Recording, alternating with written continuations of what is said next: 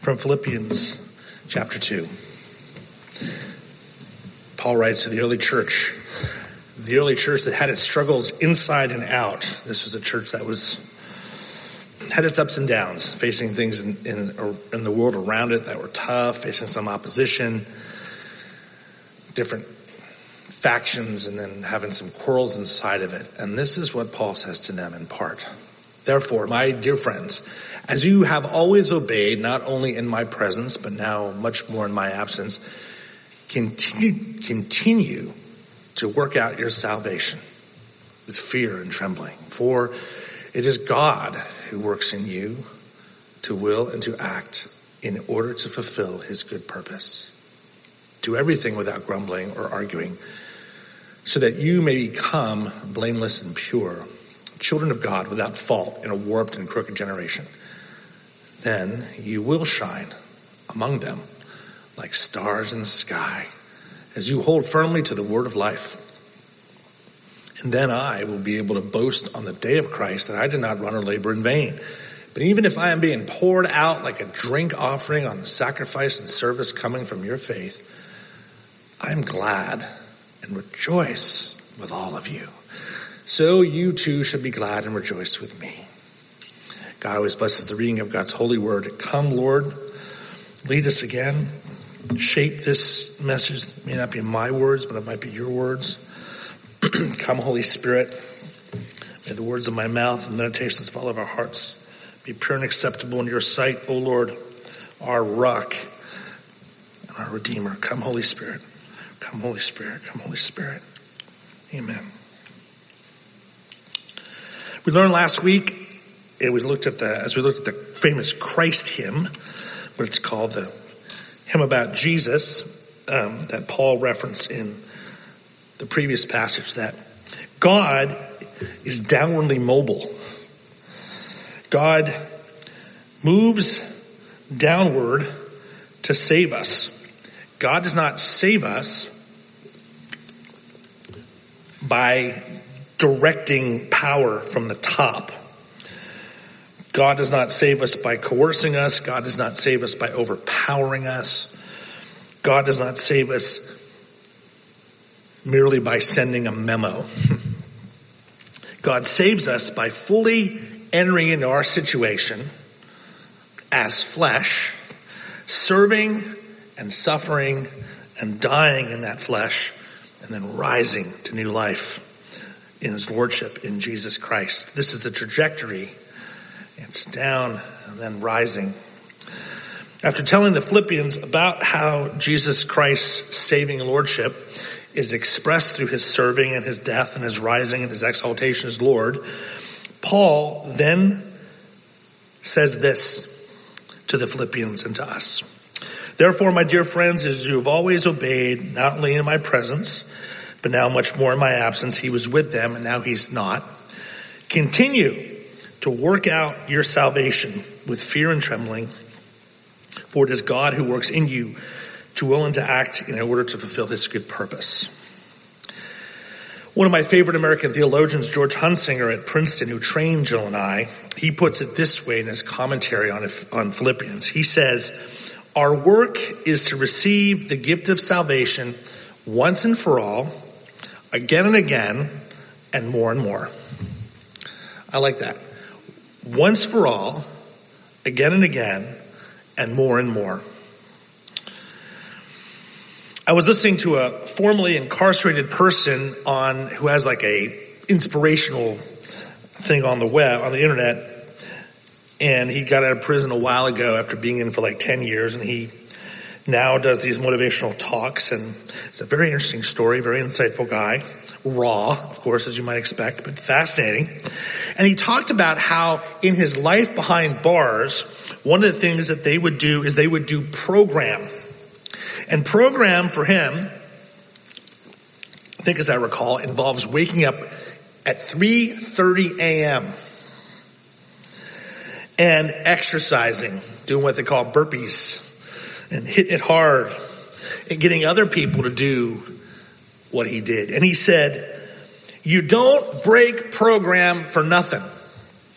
And this guy is ripped. He is absolutely in phenomenal shape. And that's why he's got a story and a testimony coming out of all of that darkness. Not a distinctly Christian testimony, but uh, not unlike the ark of salvation that we have in our gospel. We don't break program. This is what Paul is saying. Paul is giving us our salvation workout program in our text. All analogies fail at some level to grasp the mystery of our faith, right? There is fundamental mystery here about how God saves us. We're never gonna, no analogy can hold it totally, right? But you could think about this as salvation as a kind of muscles that God gives us that we empowered by the Spirit work. So they're a gift, but we work out. And I love what George does in his commentary with the once and for all, again and again, and more and more, right? So the first stage of the workout is working out once and for all, knowing that we are saved in Jesus Christ. This is sort of our core, like our strengthening our core. We're planking, you know, we're trying to get the, the core muscles set, right? We are saved by Jesus once for all. As George writes, when Christ is acknowledged and received the word and spirit, he preserves the faithful in salvation in a way that cannot be undone. Jesus says in John 10, I give them eternal life and they shall never perish. No one will snatch them out of my hand. And Paul writes in 1 Corinthians 1, he will keep you firm to the end so that you will be blameless on the day of our Lord Jesus Christ. We need to work out our salvation muscles to grasp the once for all nature of being saved, that we're covered, God's got us, we're His. As one of my other seminary professors said, Bruce McCormack said it at Princeton one time, he said, I could, he said, I could lose my salvation 10 times a day, but it's Christ who holds my salvation. I thought that was really good.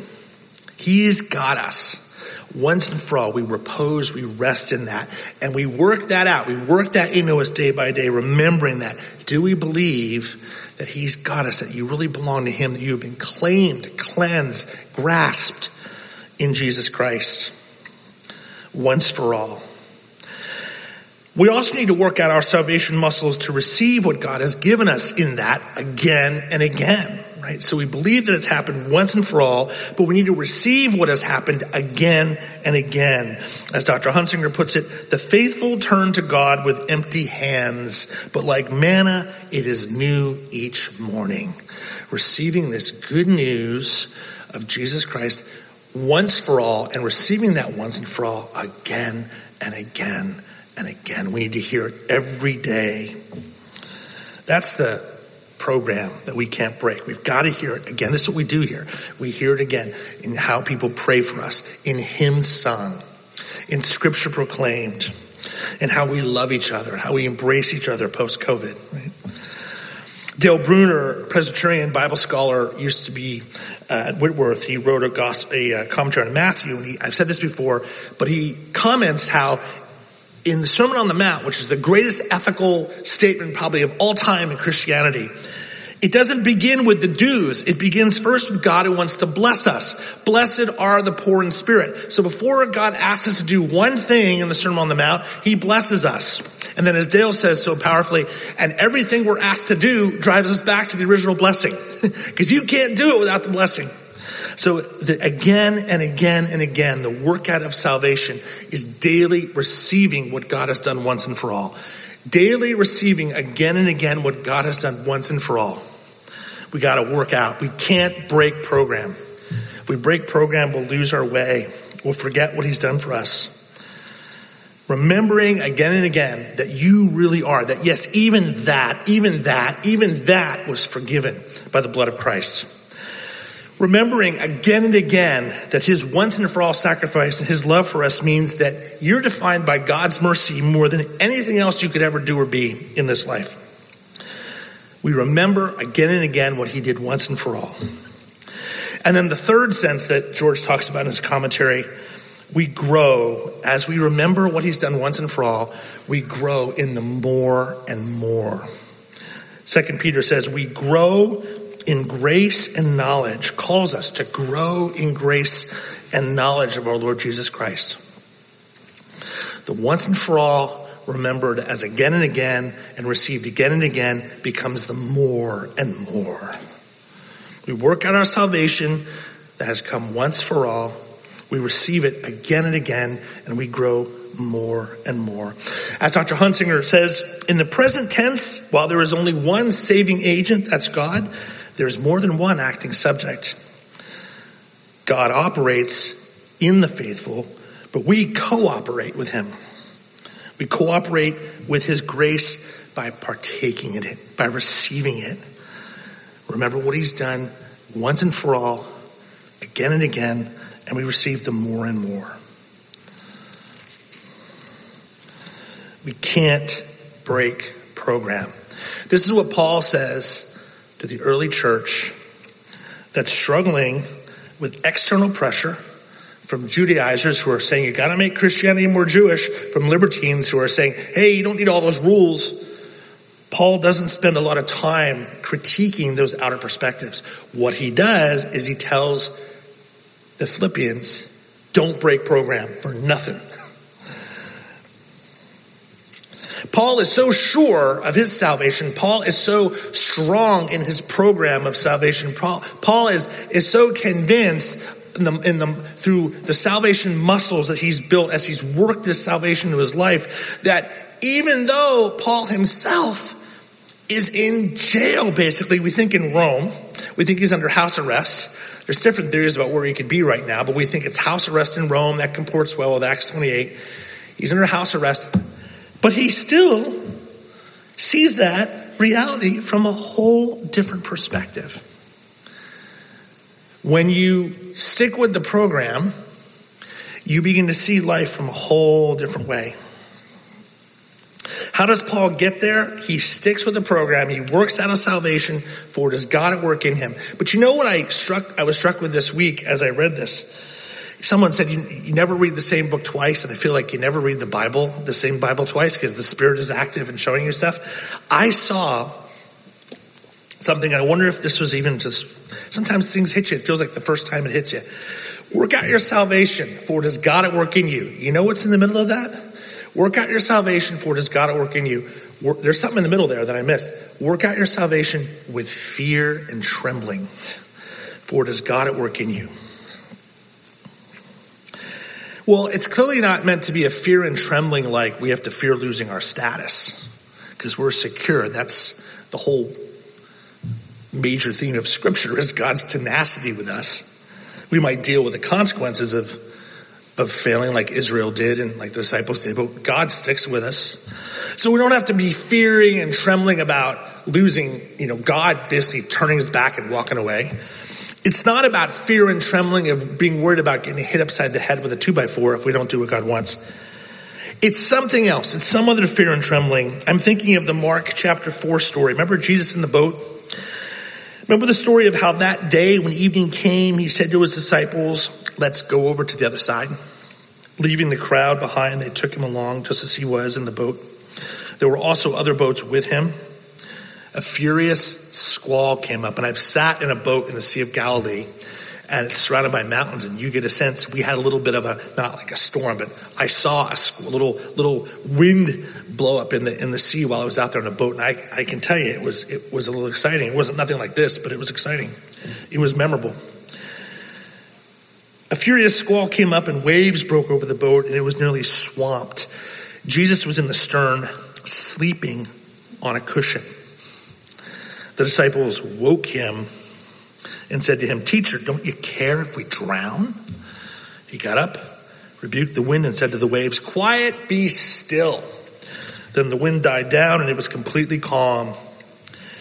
He said to his disciples, Why are you so afraid? Do you still have no faith? They were terrified and asked each other, Who is this? Even the wind and the waves obey him. Here is fear and trembling. It's easy to lose all perspective when we focus on fearing the wrong thing, when we're awed by the wrong stuff. Not that there aren't things in life that are legitimately scary. I mean, right now we have a lot of fear in our culture. I don't know if I've ever seen so many church going Christians afraid. There was a lot of fear, a lot of very dynamic, drastic talk about where the culture's heading, about this law and that law and that debate and this debate. And it's cast in these very dynamic apocalyptic terms. And there is such fear coursing through the nation's central nervous system. And I've said it before, I'll say it again because I think it's an insight I've heard that's very true much of our culture is living out of its reptile brain, which is designed to make us flee bears, not make us come up with solutions to difficult problems. So we're on the run and we're scared, but maybe we're in awe and reverence of the wrong stuff, the wrong thing. Paul says, don't break program. Work out your salvation for it is God at work in you. And the center of that is, is a, a healthy, awing fear and trembling. Not a fear of getting smacked, but more like a fear that comes when I used to go up to New England and stare out the stare out at the Atlantic Ocean up there. I love the ocean, and the same here, the Pacific, over at Larrabee or something. You get a sense of the might and majesty of the ocean and what it could do, and it's awesome. And you're and as we work out our salvation with fear and trembling, we remember who's in the room with us.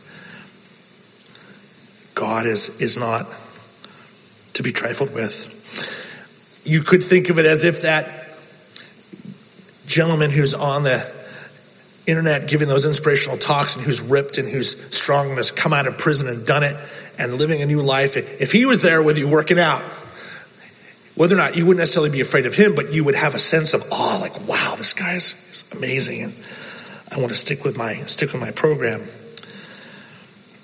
Remember the one who was in the room with us, and let the awe and reverence of that inside. Dr. Hunsinger says this way. He says, fear and trembling points to spiritual, holy awe. George says we need to be eccentric and what he's kind of getting at there is the eccentric, the, the word eccentric has an origin, which uh, whether it's Latin and Greek, the X is out of, and the centric is center. So maybe out of a center on self. That's what uh, awe does. I am not centered on me. I'm centered on whatever. Whoa, that is that is that is God in the room with me. Gave me this salvation that I have to work on. That is awesome. And that leaves me like, oh, are we awed by the right thing? When we're awed by the right stuff and we're on our salvation program, it affects everything. It affects our words. It's interesting to me that Paul goes right from this very deep, kind of thick, dense, quick statement about theology and work out your salvation is God at work in you, fear and awe. And then he says, verse 14, don't grumble or argue. Do everything without grumbling or arguing. Everything? Really? Everything? Paul? So that you may become blameless and pure. He knows for people on the way. He knows this is a process. He knows he was in process once. Do everything without grumbling or arguing a lot of words being spoken and written in our culture right now, a lot of grumbling. How's it for you? How have your words been? What have you been saying? What have you been listening to? How is it affecting you? What have you been grumbling about or arguing about? What grumbling or arguing have you been listening to? It's so easy for the words to overwhelm us. I've never been more aware. I love news and learning about current events and what's going on out there, but I have been keenly aware of the need to put some limits on that. Too much exposure. Listen to the book of James. He warns us about words. He says in chapter 3 the tongue also is a fire, a world of evil among the parts of the body. It corrupts the whole person, sets the whole course of one's life on fire, and is itself set on fire by hell. As my daughter would say, bro, bro, James, dude. Well, this fits well with Paul because Paul has just talked about salvation and then he's warning us against grumbling. And now James says, grumbling in your tongue has a direct line to hell. You kind of see how that all fits together. That really struck me today. We have to be intentional about monitoring our grumbling. There's an echo to the book of Exodus here when, as one scholar describes it, the Israelites complained against God. This is that generational phrase that's used here in this text. And Moses makes clear to them, hey, you're complaining not as much against me, but against God. Watch your tongue. Words overwhelm us. They have power. Words are dangerous. And just as a regular physical workout program has good results in the rest of our lives, our salvation workout program will have good results in our words. It, that's where it shows up. It's so interesting, isn't it? That right after this text, Paul goes right to words. It's interesting. God creates with words in Genesis. He speaks. James word, warns us about words being connected with hell. Jesus calms the storm with words. And maybe we and I, all of us, can spin up storms in ourselves with words. Maybe we can get ourselves off, knocked off the track of our salvation program with the wrong words. A rigorous salvation workout program will result in good words. And then Paul says, then you will shine. That's his primary concern, by the way. Even though they're taking all this heat, even though they have this opposition, internal and external, he doesn't dive really into that. And he, we'll hear a little bit about some of that more later in the Philippians. But where he starts is, hey, just shine. Just, just do your, do your salvation workout. Don't break program and you'll shine. Make that. Start with yourselves. And his whole perspective on his house arrest. He, he's shining there. He's shining while he's under arrest. Doesn't matter what his context is. So he could curse the arrest. He could rip on the Roman army or, or the, the people that put him there. He could complain and complain and complain about his circumstances and the culture that's against him and everything that's allayed. And, and he doesn't do that. He just says, don't break program and you'll shine. That's why he's able to say to the Philippians, but even if I am being poured out like a drink offering on the sacrifice and service coming from your faith. What a phrase.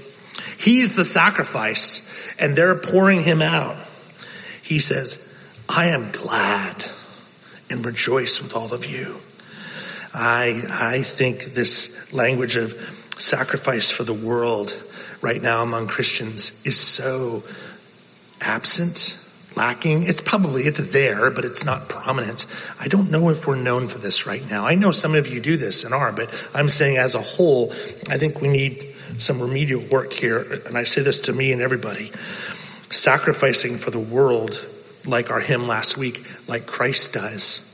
Paul is taking them out and saying, this is your calling. He's, he's sacrificing. He's sitting in a, in an unjust, wrong place. He shouldn't be in jail, but he sees it as a place to be poured out and sacrificed for God. And so he says, I am glad. This is what program does, salvation program does, once and for all, day by day, more and more. This is what happens like in verse 16 where he says, as you hold firmly to the word of life, we can shine because the word described in John's gospel as Jesus himself comes to us, engages us, reaches out his hand. The word has a hand we can hold. And when we take his hand and grip his hand and let his life, which John describes as a light of all people, shine on us, then we'll shine too, wherever we are, whatever the circumstance. May it be so for me and for you. In the name of the Father and the Son and the Holy Spirit. Amen.